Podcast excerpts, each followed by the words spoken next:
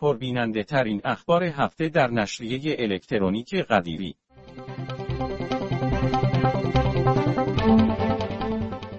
تعامل رسانه ملی با جامعه مدنی عامل رشد کارآمدی آن است.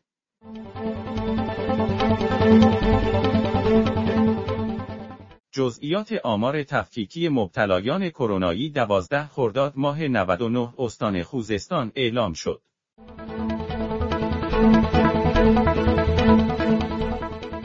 ایجاد رشته طراحی لباس در مقطع کارشناسی پیوسته.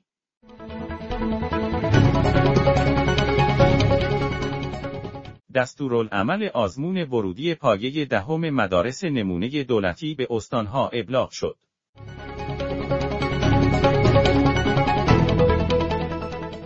امام جمعه بوشهر پانزده خرداد هیچگاه از صفحه تاریخ محو نخواهد شد.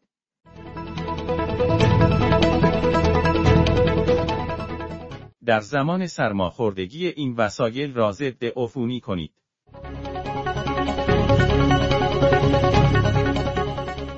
خاموش شو خائز، اما خاموش نه.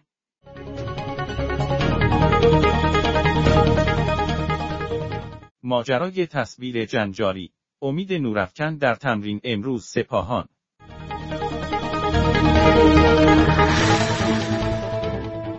رونمایی از ماکت شبیه سازی قبرستان بقیع پیش از تخریب.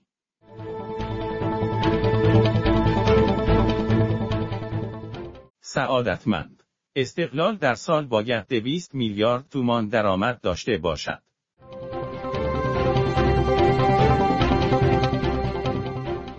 آیا سنجرمن با هشتاد میلیون دو ستاره لاتزیو را میگیرد؟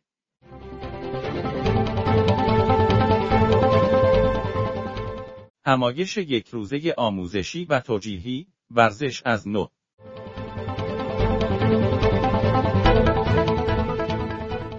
همراهی مراکز دینی کنگان در مقابله با ویروس کرونا قابل تحسین است.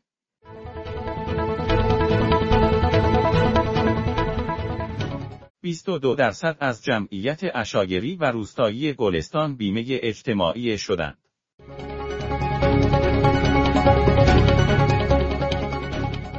مصاحبه با جمال الدین منبری.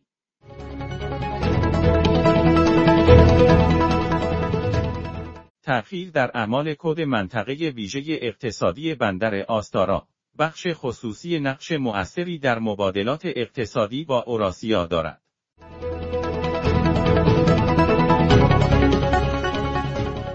بیش از پنجاه و چهار هزار گلستانی تحت پوشش بیمه اجتماعی هستند.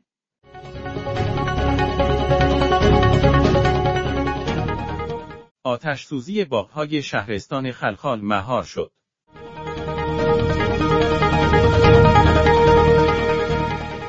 هشدار هواشناسی برای وقوع رگبار، باران و گرد و غبار.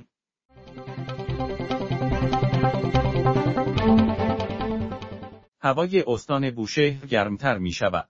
افزایش دمای برخی نقاط تا پنجاه درجه.